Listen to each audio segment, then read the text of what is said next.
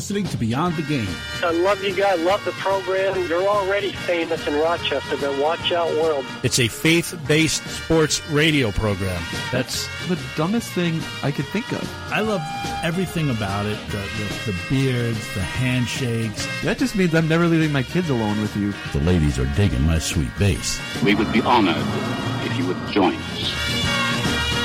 Welcome into the Beyond the Game program. I'm Rick Benson. Very glad to have you along. BTGprogram.com or at BTG Program. Over the next half hour or so, we'll talk sports from a faith based point of view. Coming up later in the program, we'll talk about the reaction folks inside Major League Baseball are having to the Houston Astros cheating scandal after several prominent Astro players issued apologies of sorts, I guess, this week people are generally unhappy with the Astros. But we'll talk about that later on. First, let's start this week with our shenanigans segment. So here is Zach Barletta to take us through this week's topics. All right, thanks, Benson. Number one, the revamped scoring system in the NBA All Star game seemed to generate some intensity in the final quarter of the game, but was still not enough to make the game appealing overall. You know, I, I say shenanigans uh, because I think it was. I, I think the first three quarters featured – many of the same issues people have complained about in previous All Star games, but the fourth quarter was exciting. Granted, it was only exciting because both teams were in a position to win with just one basket. I don't know if maybe one team had been well out in front, if that would have been the same case. But it was exciting Sunday night, and the players were getting after it. The fans were into it, and even the refs took it more serious in the fourth quarter. I think they called more fouls in the fourth than they had in the previous three quarters combined. But I think the NBA did a good job on giving this game back to its fans as opposed to simply being an offensive exhibition. Yeah, I'm I'm going to say true. It's not enough to make the game appealing overall. You know me for for one thing, I have trouble watching basketball just in general because there's too many points scored for me. As a baseball guy and a hockey guy, I like to see teams really work hard to score and the scores really mean something. So watching basketball is it's hard for me to stay interested. But then on top of that, when you're adding extra points depending on who's winning, that's just too much for me to keep track of. So I, I'm I'm out on the NBA All Star game. Number two, Benson, you and I spent some time this past weekend with Hall of Fame Buffalo Bills coach Marv Levy. As you look back, even though they didn't win, those Dynasty Bills don't get enough respect for their run to four straight Super Bowl appearances. You know, I agree with that. I, I've even heard people mock the Bills for mm-hmm. losing four in a row, and Bills fans themselves seem to sometimes only see that run as missed opportunities. But there are teams who have never been to a Super Bowl. Four in a row is astonishing. Winning is everything in pro sports, and close only counts and horseshoes and hand grenades. I get that. But even so, those Bills teams accomplished something no other team has. Uh, let me tell you, I was honored to spend a few minutes talking football with the man who led those teams. And man, at 95 years old, that guy is amazing still. Mm-hmm. Yeah, it was wild to talk to him.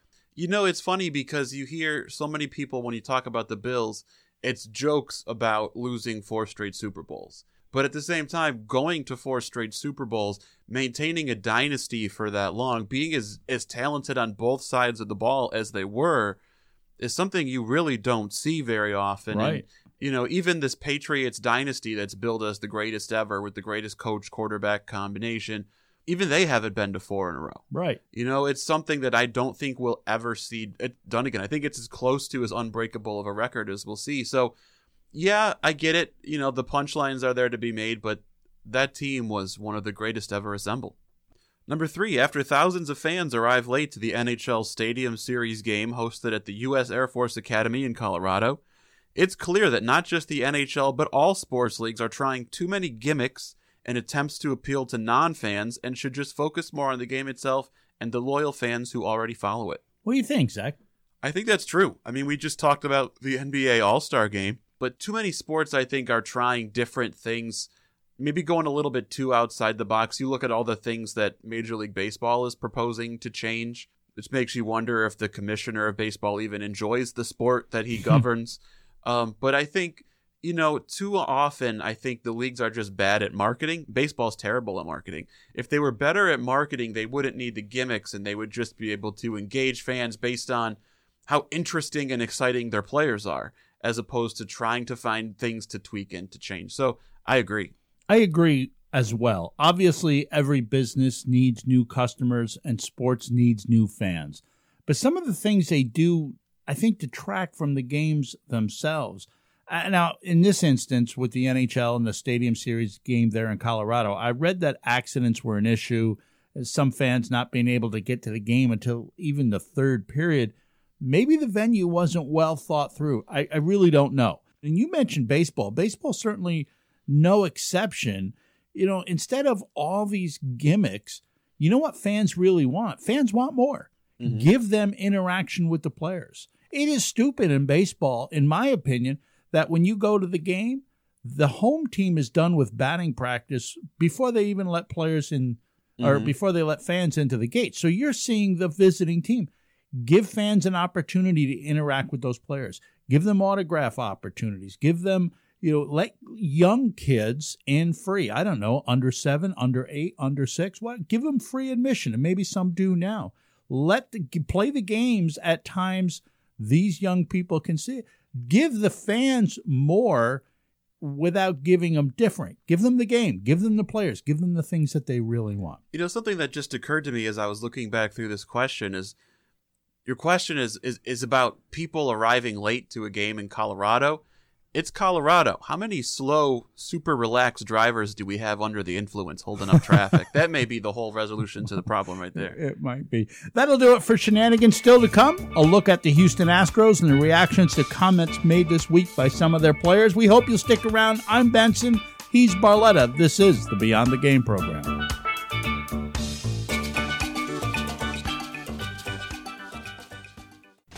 The Red Hawks recap is brought to you by Roberts Wesleyan College. Looking back on the last week in Roberts Wesleyan athletics up through Tuesday, February 18th, the Roberts Wesleyan women's basketball team was victorious over Mercy College Friday night, 71 39. Fresh off her last game where she joined the 1,000 point career club, Sarah Nady led the Red Hawks with 20 points. Shayla Sartorius scored a career high 19 points, and Emily Miller joined the trio of double digit scores with 10. The men also defeated Mercy 78 75, snapping a nine game losing streak. Reggie Clark, the ECC's fifth leading scorer, finished with 27 points, while Armand Nasiri added 20, Amari Lee 16, and Shane Fanning 13 for the Red Hawks. The women swept the weekend with a Sunday win over St. Thomas Aquinas College 75 67. Taryn Wilson led the Red Hawks with 18 points, while Miller added 15, and both Nady and Sartorius scored 14 points each. The men weren't as fortunate, though, against the Spartans, getting tripped up 85 71. Clark once again pacing Roberts with 22 points, his ninth 20 plus point game of the season. Fanning added 19 points, Nasiri 14, and Lee scored 10. In men's lacrosse, the Red Hawks took on the number two team in the country, Le Moyne College, last Saturday, falling 18 6 in the season opener. Gavin March led the scoring effort for Roberts with three goals. The women's lacrosse team also took on a nationally ranked team, hosting Pace University on Monday afternoon in the team season opener. Pace entered the game ranked 18th in the nation but fell to the Red Hawks 16 to 14. Jamie Walker was the leading scorer for Roberts with six goals, while Taylor Nathan found the back of the net four times and Emily Tomei added three goals. Coming up, the next chance to catch the Red Hawks at home is Sunday, February 23rd, as the men's and women's basketball teams host the University of the District of Columbia Women tip off at 2, followed by the men at 4. It's a lacrosse doubleheader on Saturday, February 29th as the Red Hawks host Alderson Broaddus University. The women's match is scheduled for 11 a.m. and will be followed by the men at 2 p.m. Go on out, support the Red Hawks. They are, after all, the only Division II college athletics program in Rochester. And stay up to date with the Roberts Wesleyan Athletics action at their website, robertsredhawks.com. You can also follow Roberts Wesleyan Athletics on Twitter at RWC Redhawks. This has been the Redhawks Recap presented by Roberts Wesleyan College. Do you know a high school athlete looking for a D2 college? Hi, I'm Dr. Deana Porterfield, president of Roberts Wesleyan College. We're proud to be a serious athletic school with great opportunities for serious athletes. In fact, we have the only Division II athletic program in the area. Our many varsity programs range from basketball, tennis, and cross country to track and field, golf, volleyball, and soccer. Tell the young athlete in your life about Roberts. Visit roberts.edu. It took me a long time to be able to say Chandler has cancer because that is such a scary word. When St. Jude finds something that works well with a certain cancer, they share that with everybody. And knowing that we don't have to pay for all of the medical expenses, that's huge. We just have to worry about helping Chandler, and he's just my heart. St. Jude Children's Research Hospital. Finding cures, saving children. Learn more at stjude.org.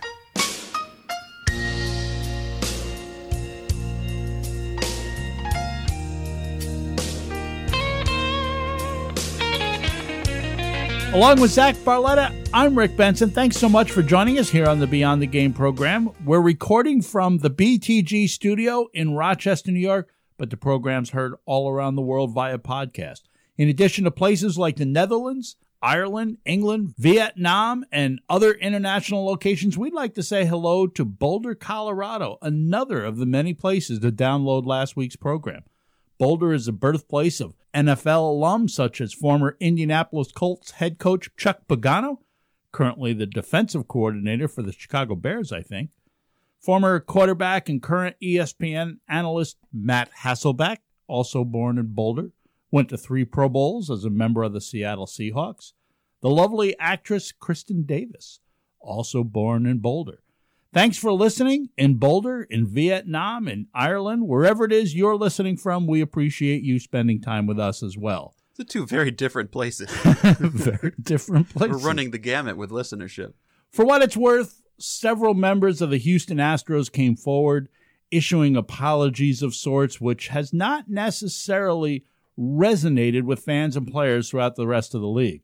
Alex Bregman spoke for a whole 37 seconds, Jose Altuve for 35. the whole Astros organization and the team uh, feels bad about what happened in in, in 2017.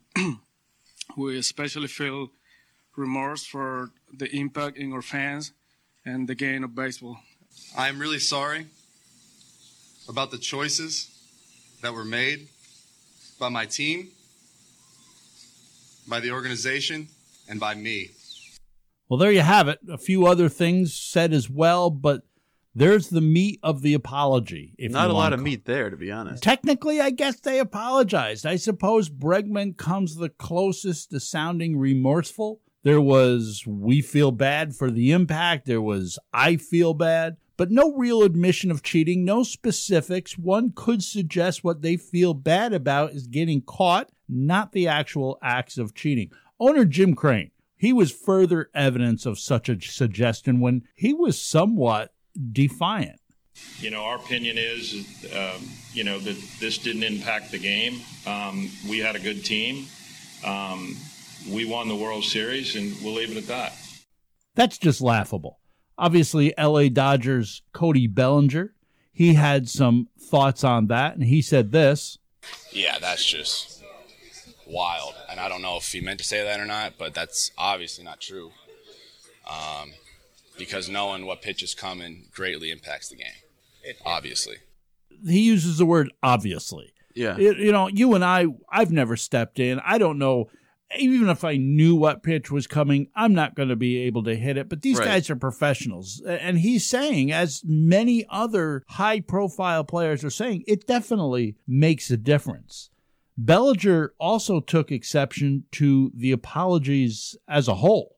He had a great number of things to say, as did many other players whose comments we can't play on the air because of the volatility of them. But here is Bellinger speaking about getting cheated. You know, I thought the apologies were whatever. Uh, I thought Jim Crane's was weak. Um, I thought Manfred's punishment was weak, giving him immunity. Um, I mean, these guys were cheating for three years. Um, you know, I think what people don't realize is Altuve stole an MVP from Judge in 17. Um, everyone knows they stole the ring from us. Clearly, fans and players across the league are dissatisfied with their response. Now, as a Yankees fan, I would take exception to Bellinger's saying that they stole the ring from the Dodgers because I think the Dodger, the Yankees, excuse me, can stake a claim to that as well. They were denied in the ALCS, and perhaps had that not occurred, they would have met the Dodgers, they would have beaten the Dodgers.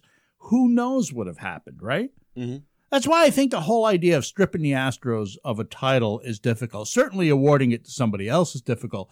I know it's been done in other sports and in other situations, but why you can deny them the right to fly the flag or on paper say that they still haven't won a World Series title, everybody remembers it. The Mhm. players celebrated. The city and the fans had its victory parade. Yeah. But Zach, you know, Manchester United ruled ineligible for a Premier League championship for the next two years because of some inappropriate financial workings in their front office. Why can't baseball do that? Rule that as a result of cheating, that even though they can still claim the 2017 title, the Houston Astros are disqualified from the postseason for the next two seasons, as is any player who appeared on that 2017 roster. Obviously, the organization takes a hit because attendance is going to go down, and Mhm. players take a hit because even if they're eligible for free agency, you know, new teams will know that they're not going to be able to use this guy in the postseason. Yeah.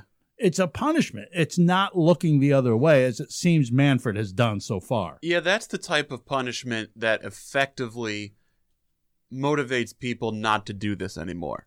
You know, the the this slap on the wrist, these players, other than being publicly embarrassed, haven't suffered at all from their actions. You know, so their manager and their general manager might not work in the game again, but the guys that actually had the signs and did the cheating, they still get to play. They're still in spring training right now doing these interviews. I think if you do something as drastic as what you're talking about that really affects the players' ability to get into the playoffs and win rings, but also their ability to get their next contract, I think that really that would really disincentivize cheating. Yeah, the fine that they've received, I, as I've said before, you might as well just consider that the cost of doing business. That was the cost Mhm. of winning a title. The revenues that come in from winning a title exceed what that fine is. So Yeah. so what? Why just that's the cost of doing business. And now Astros manager, new Astros manager Dusty Baker wants Manfred to protect his players from any retaliation. Baseball has always had a reputation for policing itself, and I would expect that that's going to continue to happen. I think baseball does have to protect the Astros to some extent, perhaps issue a statement. I don't know what they can do more than that and say uh, any pitch unnecessarily close to the head will be assumed to have some added intentionality, added purpose. So we're aware that you might come at. So we we know if you're going to throw up around the head, we know that this is intentional. But apart from that, what else can they do? Yeah, you can't you can't add extra rules onto the existing rules. You know, if you hit somebody on purpose as a starting pitcher, you get what a 5 game suspension so that you miss a start. Like you can't add on to that because any other pitcher who does the exact same action is only getting the 5 games. You can't give the Astros extra protection just because they got caught cheating. You know, look, I'm on the record on this show as being anti throwing at people. I think it's outdated and I think it's dangerous. And if you did it off the field, you would go to jail. But I think in this situation, if you're going to have frontier justice and have somebody throwing at Astros players, you can't give the Astros extra protection just because of their situation. They have to lie in the bed that they made. What the Astros want is for this to go away, their relationship, their fellowship with the rest of the league to be restored back to normal. But without remorse and regret, which I, I don't think they've shown, that's just my opinion, that's not going to happen. And not remorse for getting caught or for the predicament which they now find themselves in, but remorse for having cheated, for having broken the rules. This is what David wanted in Psalm 51. His friend Nathan confronted him about his sins surrounding his affair with Bathsheba, and David was convicted. He knew he was wrong. He wanted his relationship with God restored to a right place. And to get that, it started with remorse and regret. Psalm 51, verse 2 and 3 says, Wash me thoroughly from my iniquity and cleanse me from my sin, for I know my transgression, and my sin is ever before me. But that alone isn't enough. There, there needs to be repentance. To my knowledge, there has been a lot of we recognize the impact, we feel bad among the Astros players, mm-hmm. but isn't part of the problem a lack of response? Jim Crane doesn't sound repentant when he says, Well, we had a good team. We won the World Series, so let's leave it at that. Yeah. It, those apology videos look like if you've ever seen a horror movie where somebody gets abducted by a serial killer and put in front of a camera and forced to read a statement. That's what those Astros videos were like. Those guys clearly didn't want to be there or mean what they said. Yeah. David, he sought God with humility. We didn't see that with Jim Crane. David knew that God would respond to a humble heart. In verse 17, he says, A broken and contrite heart, O God, you will not despise.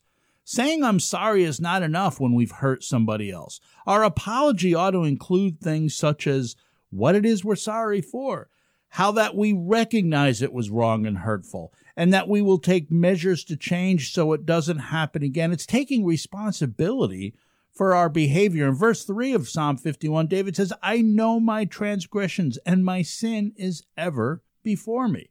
And we need to seek forgiveness. We need to actually say, Hey, will you forgive me? David pleaded with God that he would forgive him and restore him. Listen to verses 7 through 11. It says, Wash me, and I shall be whiter than snow. Make me to hear joy and gladness. Let the bones which you have broken rejoice. Hide your face from my sins. Blot out all my iniquities. Create in me a clean heart, O God, and renew a steadfast spirit within me. Do not cast me away from your presence.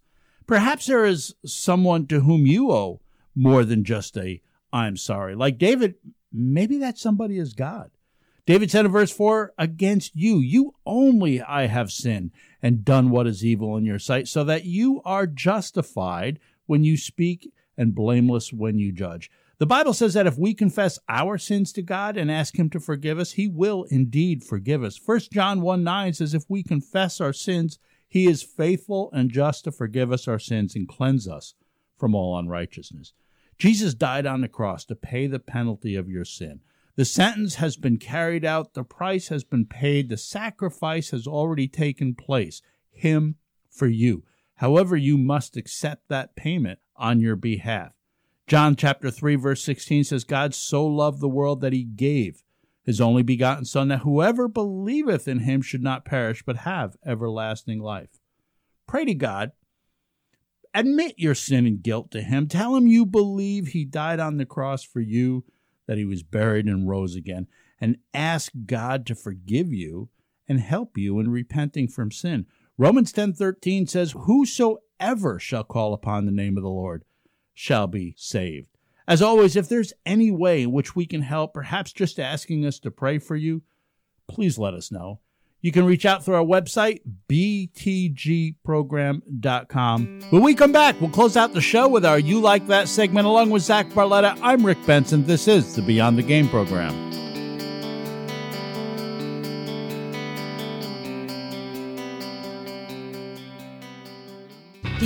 Athlete whose participation in athletics is vital to their college choice? Then consider telling them about Roberts Wesleyan College. Hi, I'm Dr. Deana Porterfield, president of Roberts. We field 17 varsity sports and offer the only NCAA D2 program in Greater Rochester. Our teams have won six conference titles and reached three NCAA national championship appearances. Help the athlete you know to take their game to the next level. Visit roberts.edu. Hey, it's Zach.